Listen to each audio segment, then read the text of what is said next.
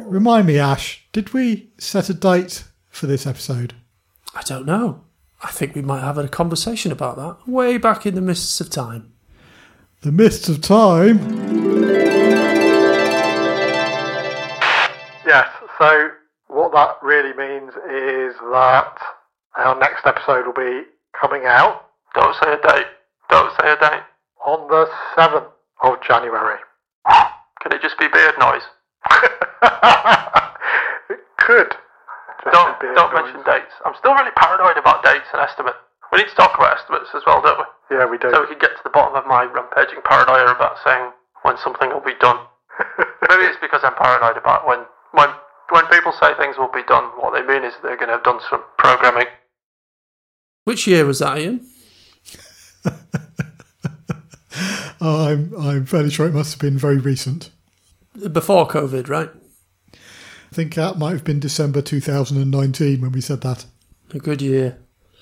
Yes, there were five episodes of What a Lot of Things in it. There was. The statements about estimates still still hold true as well. That might be the wrongest estimate I've ever made. That's okay. I don't think it's the wrongest estimate I've ever made. Well, you were very wisely not making an estimate. As What- in, what- the wrongest estimate you could ever make is making an estimate. That, that was my mistake, was making an estimate. Yeah, and we all paid for it. In Well- lost hopes and dreams. Yes.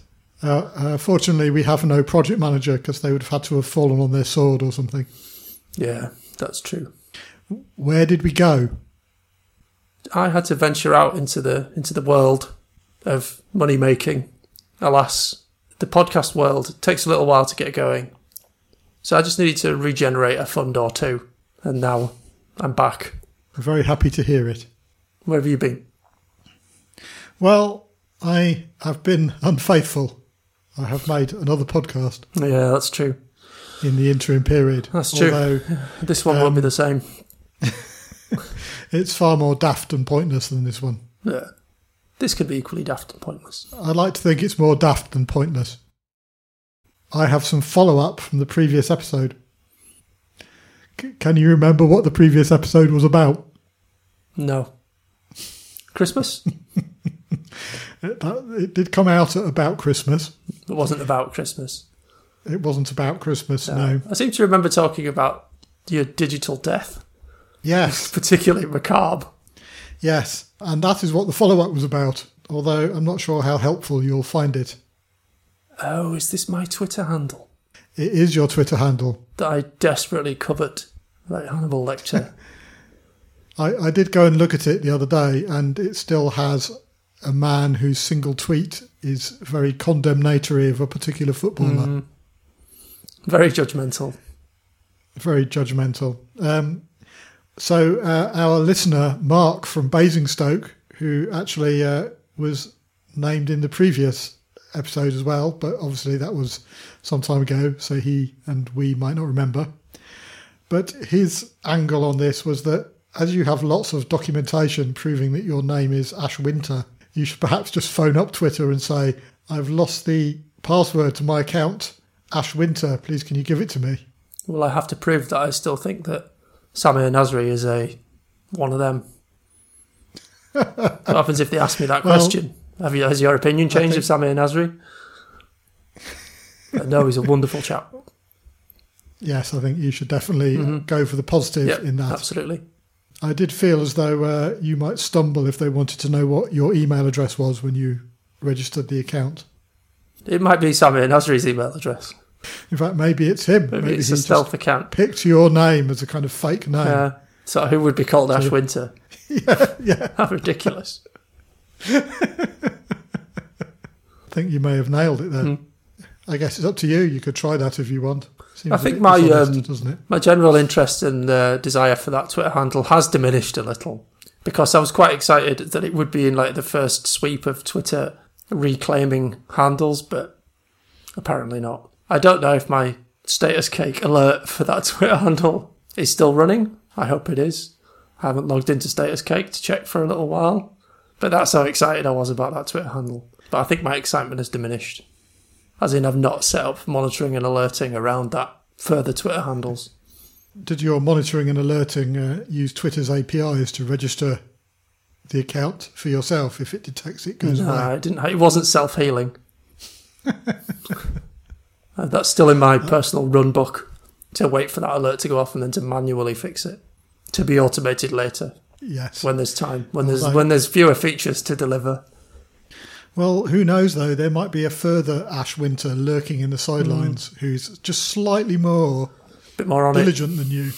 bit more on it, bit more a bit more awake and aware. Well, good luck to them is what I say.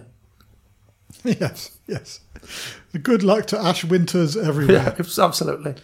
If you get to What that Twitter handle before me, you obviously wanted it more than I did, yes, yes. and I'm not going to argue with you. Some follow up. There you go. Hmm. Thanks, Mark. Given that this is called What a Lot of Things, we should talk about some things. Yes, let's talk about some things. Ian, you were going to go first. I'll, to monopolise the airwaves. Begin the internal external monologue. My thing is is another book, and I realise I'm now done this twice in a row because the last Same episode book. that No, was a, book. a mere mere two weeks ago or whatever it was Hmm. was um, was also a book. Uh, so, and I have read quite a lot of books in between now and then. Um, in between now and then, in between then and now. this book is called "The Hard Thing About Hard Things." Okay. and it's written by um, Ben Horowitz, who's a venture capitalist, um, who's one of the partners of Andreessen Horowitz, which is a, a venerable venture capital firm. And it's about how to be a CEO. It's quite good. I thought it was quite interesting. okay. I don't think I'm going to be a CEO particularly, but You have I your did own find it company. interesting. That's true. You can declare yourself CEO. That's CEO. true. Isn't that how most CEOs do it? they just say, I'm the CEO. I'm the CEO now. Uh, the problem with this as a thing is it's probably about six things because the book is about quite a lot of Yeah. different things. So it talks about when companies go wrong, talks about one of the chapters is called Taking Care of the People, the Products, and the Profits in that order. See, I always have like a intake of breath when I see such statements because I just think it's a nice thing to write in a book. So yeah, I, I must admit I do have quite a lot of cynicism about such such statements. But you know, there are there are other examples. Is it Dan Price, the the CEO who dropped his wages from a million to seventy thousand dollars, and everyone got the same. Basically, everyone gets paid the same in the company, pretty much. Or there's a minimum level of seventy thousand dollars. Yeah, I do think I remember that. And actually, they were very serious about that, even down to people in what might be thought of as quite lowly job roles. Some CEOs are different than others. most CEOs that I've met, they're kind of necessarily psychotic um, in some ways because you probably wouldn't like volunteer yourself for that role unless there was unless you, there's something slightly unhinged in some way. So, I, although I guess I'm just sort of making a personal comparison because, like, from my point of view, I'm like, well, yeah, that that type of role doesn't really appeal to me. So maybe I'm just generalising and saying, well, anyone who does appeal to is an absolute psycho, which is probably not Well, true. I think- either. I think that uh, psychos are probably generously represented Yeah, I think so. in that population compared with uh, the regular population. Yeah, yeah. I was just wondering what what was like the if you had to pick one thing about the book, what would it be that stood out for you? I think there were a few a few things I thought were interesting. Maybe I can't get it down to one, but I'll, I'll try and keep it to, to not very many. One thing he's talking about is kind of corporate politics, which I think is quite interesting. Hmm. And his observation was that companies, often with very apolitical CEOs, can be very political environments. I guess it depends on what you think of as as politics. For me, it's like a discussion between two people is partially political, isn't it, at work? Because you both got things you want to achieve and, you know, agendas that you bring. So you can't help it. I think there's are you when people say politics like that, do you just mean like bad behaviour, if you know what I mean? Scheming He, he did rather than politics. Yeah, maybe. I mean, his he, he kind of his definition was around people advancing their careers or agendas by means other than merit and contribution. Any of that kind of underhanded. I, Scheming, I, I certainly think he- scheming. Yes, let's let's go with scheming. I don't think he was against people talking to each other and working together. I think it was just the the negative aspects of, of the way that happens, which I think was and he had some quite there was some quite good sort of content about that. So things like um, what should you do if somebody comes and asks you for a pay rise? What uh, Ben Horowitz was his point was that if you give someone a pay rise because they ask you for one, then you're basically he, he would say you're encouraging you'll be encouraging behaviours where people are doing stuff for themselves and not for the good of the company. And he so he saw that as something that actually can produce political Yeah. behaviour. I guess it depends on the on the reason, doesn't it? Because if you've been historically underpaying, then that's one thing. I've seen a few examples where a company's been historically underpaying, and then people have turned up and said, "Hey, you should be paying me a bit more." And it's like, well, you know, you're not doing it for the good of the company. One of the things he's very passionate about in, in his writing is about making a company a good place to work so that the people that work there will go to work and feel fairly rewarded and will find it you know that it's possible for them to reasonably do their work and, and to you know to not be beset with obstacles that that prevent them all the time all of those kinds of things i think i mean the thing about pay rises it, i guess was part of that you know having a, a, a less political company was kind of part of that Yeah. Another thing that was interesting, actually, sorry, Sorry. uh, you, do you want to talk No, about no, that a little bit more? So, another thing I thought was interesting um, was his. Um, he, he's very interested in making sure that people do, that companies train people. And there's kind of a. It was quite interesting, actually, because he was giving an example of. Uh, he was. When he was running a company and he he basically rolled out some management training which he delivered where he's basically saying telling the managers this is what is a good manager this is what a bad manager looks like. And by the way it's absolutely imperative that you do one-to-ones with all of your reports every week or every two weeks or whatever it was. And he basically mandated that for all his managers and then he's telling the story that he discovered that this particular manager had not talked to any of his reports for like six months. And he sort of thought about how to handle this and what he actually in the end did was that he got that person's manager to come come to him and then he had a conversation with him where he was kind of outlining he was kind of saying why do you think i come to work? And um, there was a lot of toing and froing about various various answers and theories and things but what, what he was saying was he comes to work but the thing that motivates him is making the company a good place to work. And by the way, did you know that this manager that reports to you hasn't spoken to any of his reports for, for six months? Yeah. And by the way, if if he hasn't spoken to all of them in the next 24 hours, then you and him are both going to be fired. As a manager, your one to one is probably one of the few tools that you actually have to influence things. Assuming that you're not hovering over every task that every of your direct reports is always doing. Because otherwise, that, that signals like omnipotence and psychosis. but the whole. Um, I mean, I suppose there's, there's a bit of a. There's a cultural thing. Is is this in the US? Well, uh, yeah, I mean that's the context. It's Silicon Valley. So isn't it's the there's something there, isn't there? Because like obviously in the in the UK, this whole you know you do this or you'll be fired within 24 hours isn't really a thing. And yes, do do this, or we will begin a disciplinary process that will take the rest of our exactly, natural lives. you have the right to appeal, and you have the right to uh, be represented, and you have the right to bring a union in. All the things that stop really crazy stuff, like two people being fired summarily happening. But yeah, it's- it's a very different different culture, isn't it? The training Very thing is quite weird as well, isn't it?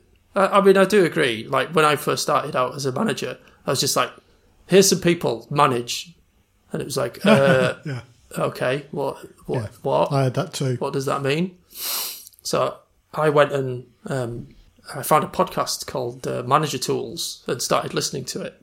And part of it, it was it was like corporate America. So there was some of that strange, "I'm going to fire you tomorrow" uh, sort of rhetoric in there. But some of it was actually really good, and it talked about you know how to do a one to one, or at least how to put a framework around it, and the importance of, of a one to one because they're the only tools that you really have in order to hmm. to influence proceedings and how to use them to talk about the future as well as what you need to do now. That was really good, and I think that would be a a, a welcome benefit to lots of new managers, especially to get some guidance on that. That's a that's a good thing for a company to do because there's probably lots of managers like me or new managers like me and like you when you were a new manager where it was like Yeah. oh, I've got no idea what I'm doing but also I can't be seen to not know what I'm doing in some ways.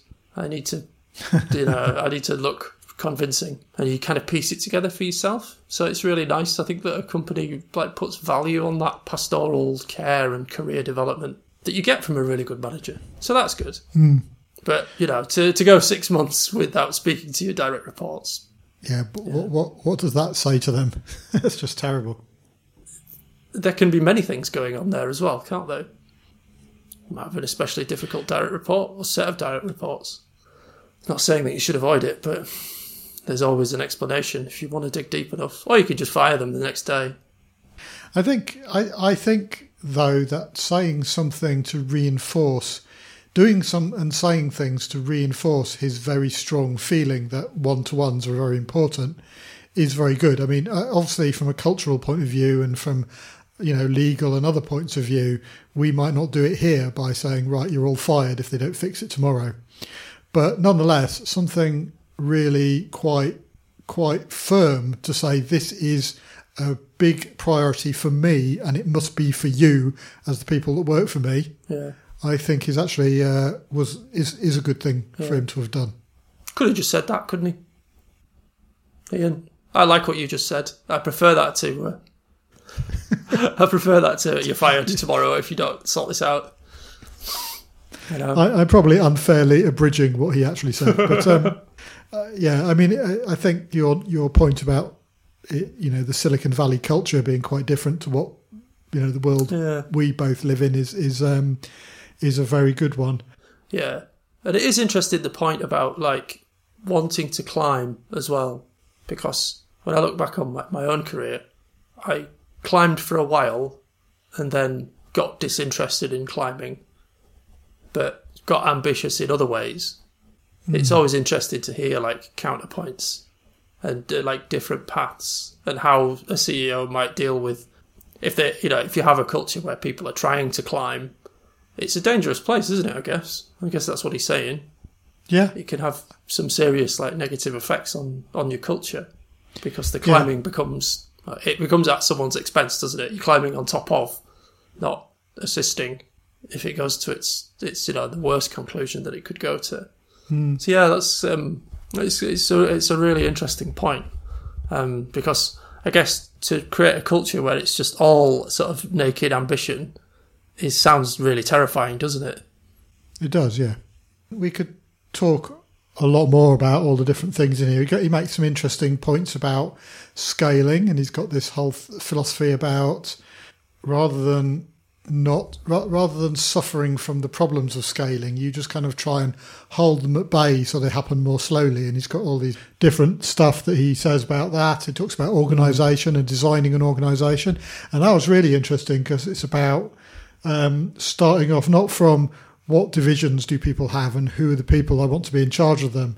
It kind of starts off from what needs to be communicated and, and what knowledge is there that has to be shared um, and what decisions will have to be made often and then Yeah. only then getting to um, to to who runs what and I, I I thought that was very interesting and talks about process as a, a method of communication which I thought was Yeah. again was a very interesting perspective. There's there's a an awful lot in there, and I guess uh, I've stretched the definition of one thing quite far.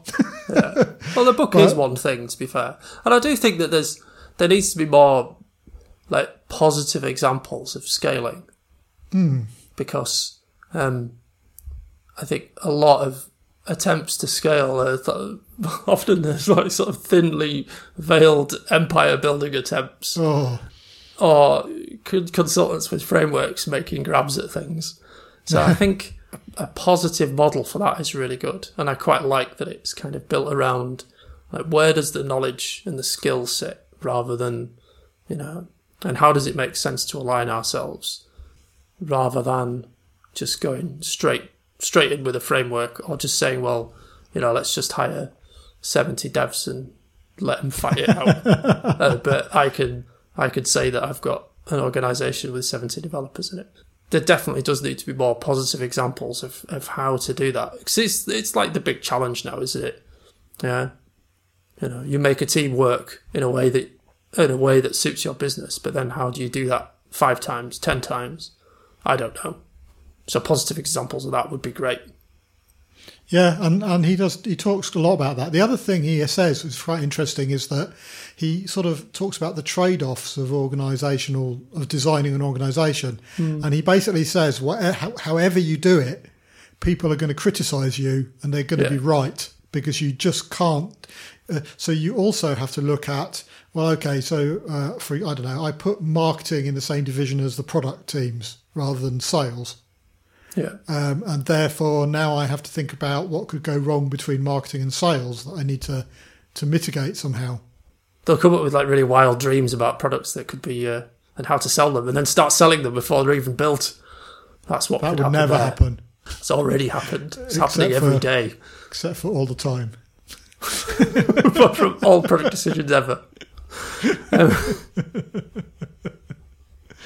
Yeah.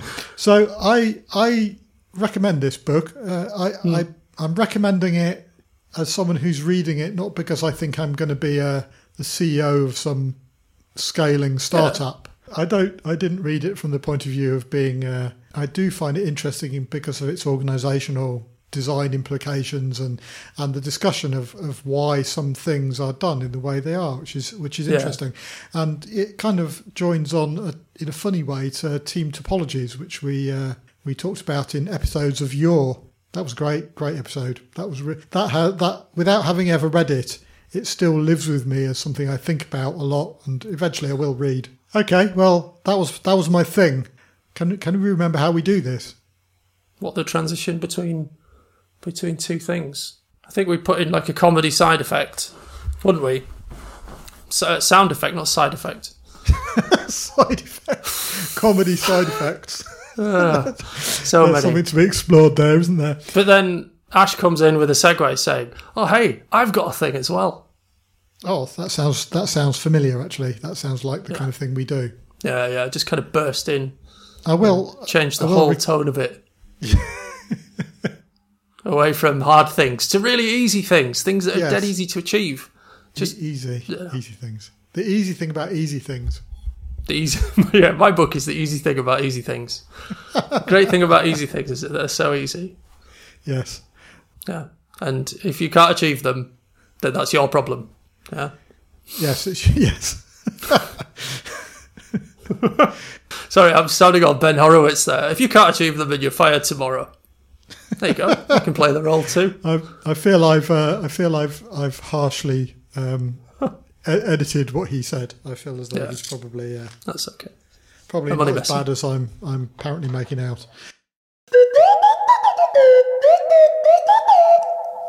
What's the next thing, Ash? So I tried to keep it topical, and the State of DevOps 2021 report has come out. Not even 2020 or Not even 2019. 2020. We skipped 2020. There was no DevOps in 2020. Literally the bleeding edge of 2021. Yeah, absolutely. Uh, 2020 has been consigned to the void. so, It was in a state. yeah, well, yeah, that's true actually. so this uh, this this report kind of piqued my interest because um, it talks about having an internal platform team, and the gist of this was that you kind of have these middle performing organizations. The state of DevOps reports define organizations by certain criteria in terms of like, well, I guess the big four, the number of deploys and the, you know, and the mean time to recovery and cultural and all kinds of other measures. Hmm. And it describes this problem with these middle performing organizations who've attempted a, a DevOps transformation and they've sort of floundered a little bit. Maybe gone back to like the original habits, having a just an ops ops team, for example.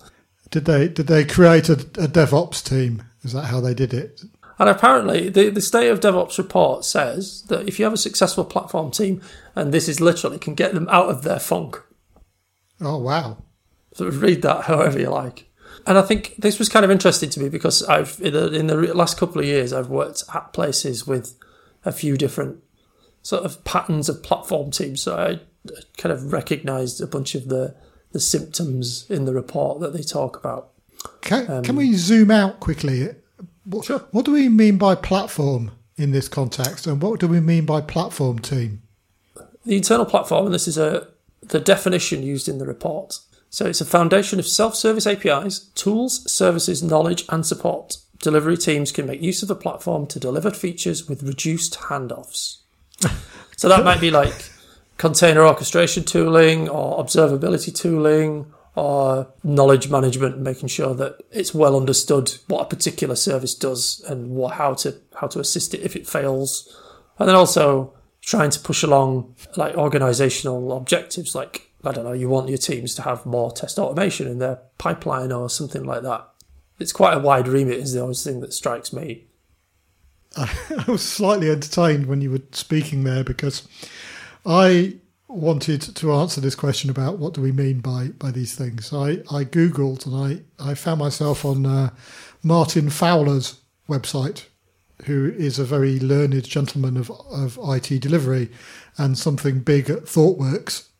And uh, he, in his um, in his blog, had written a definition of of, of what a, uh, a platform is in this context, and you'll be amused to hear that his definition on his blog post was a digital platform is a foundation of self-service APIs, tools, services, knowledge and support, which are arranged as a compelling internal product.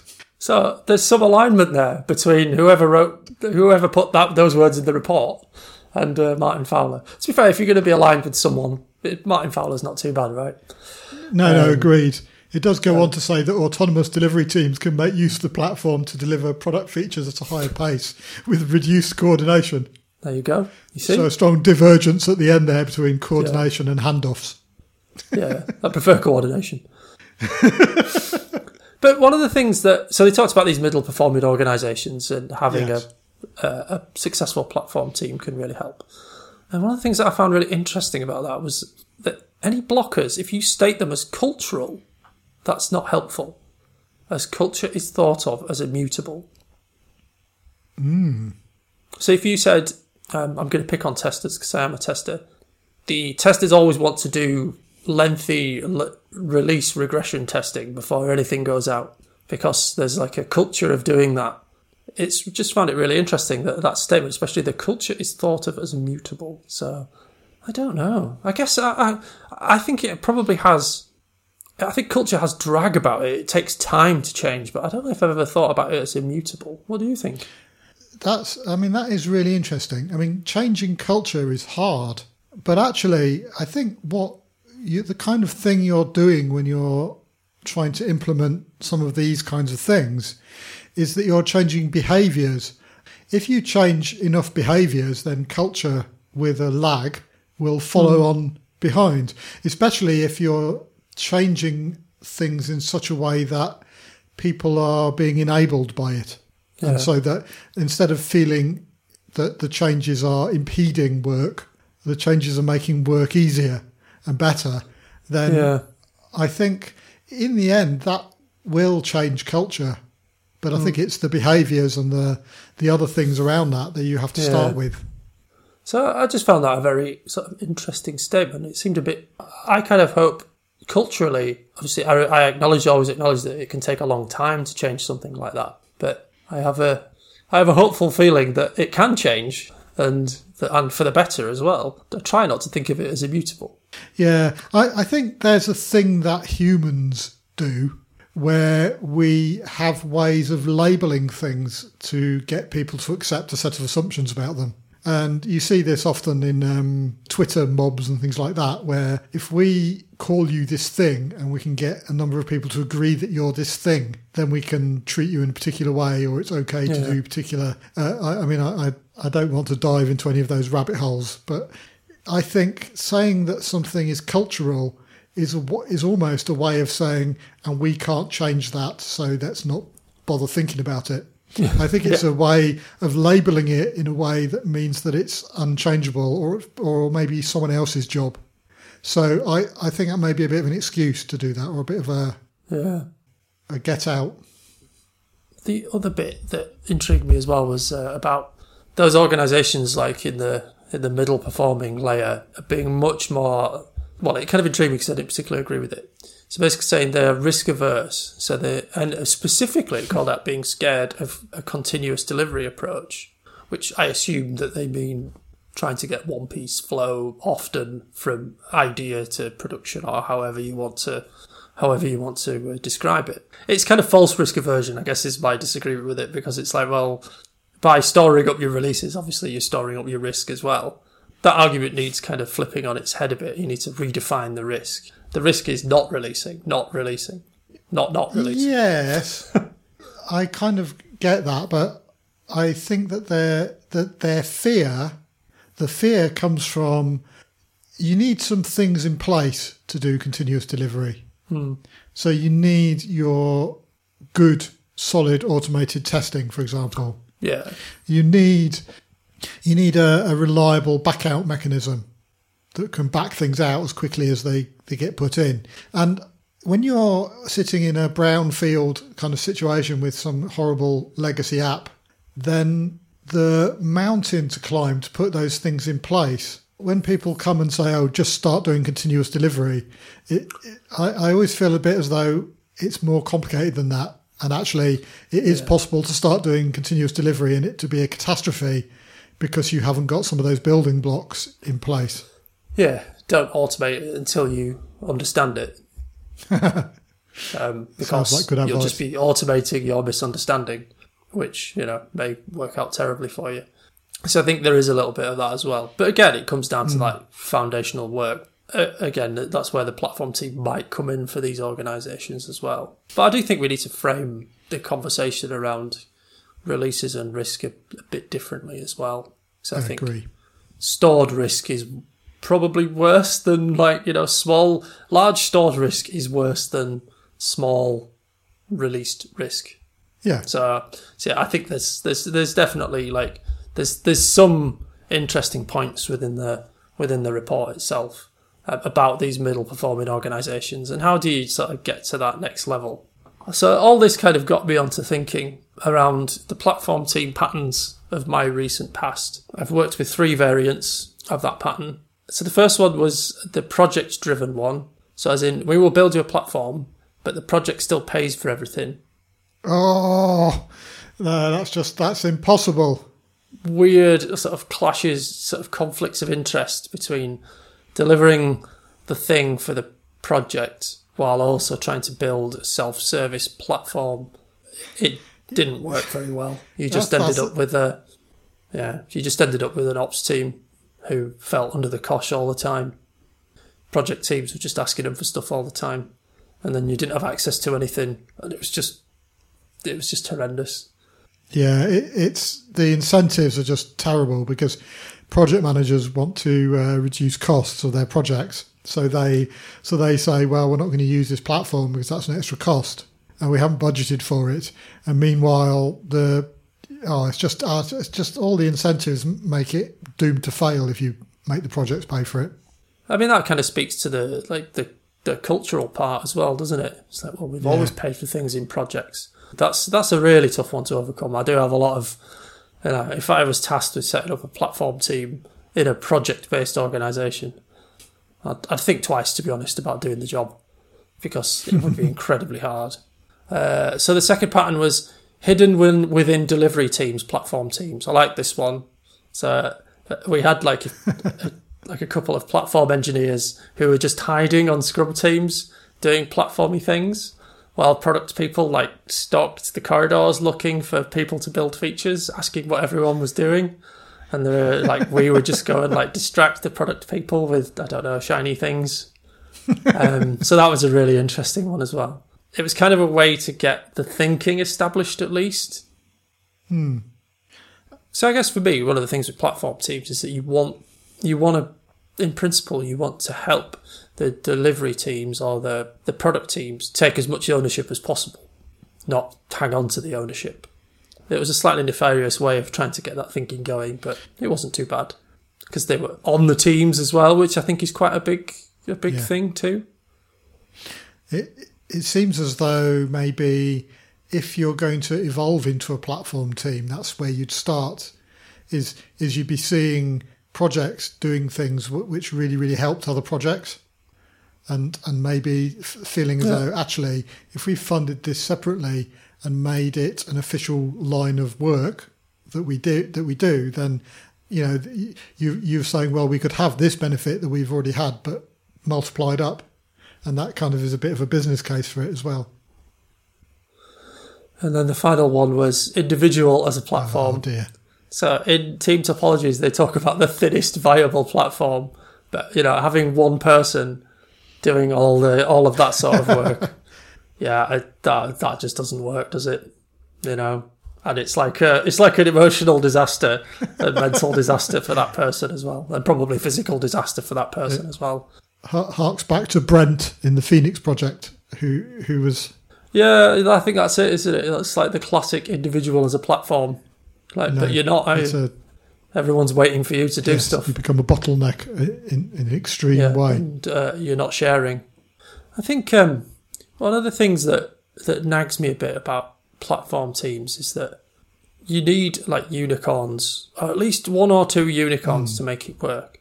So you want to treat it as a like a product, right? So it's got like goals and KPIs and all those other things. Yeah, I think you need a, a sort of relatively special type of product owner, if you like, for a platform team. You know, that has like the technical hmm. chops to do it and also has an understanding of what makes a great product and you know how to uh, research your users and find out what they need and all that. It just sounds like those types of endeavors need some fairly hard to come by people.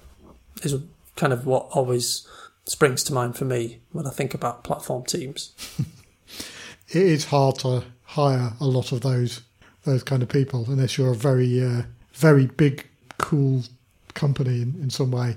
But it Yeah, I think it is interesting, actually. I think you have to look at it. I mean, effectively, the developers are your users, and you have to understand them and empathize with them and do all the things that you do when you're looking at your end users and how your products are helping them. It's the same. There's no no difference. I mean, design thinking absolutely applies in that scenario.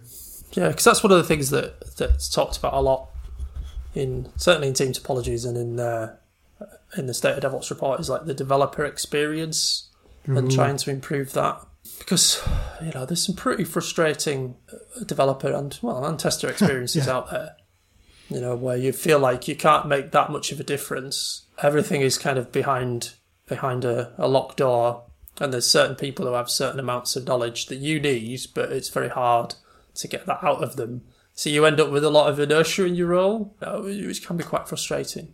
So I think that improving that developer experience, again, it's it's turning the, these concepts, platforms, platform as a product, developer experience into real things, isn't it? And that's where you need your your product knowledge as well, or at least your ability to go and, you say, empathize with your users and find out what they want and what they're frustrated about, and spend some time with them. And which, again, in my experience of existing platform teams, that's been the thing that hasn't really been there. It's just always been, yeah, we could spin up a, a billion AWS Yeah. instances, and I'm like, so, but you know, I can do that. what are you trying to solve the problems that we that we really have? You know, what do you want to know? Do you want to come and work? You know, pair with me while I test and see what see what's going on.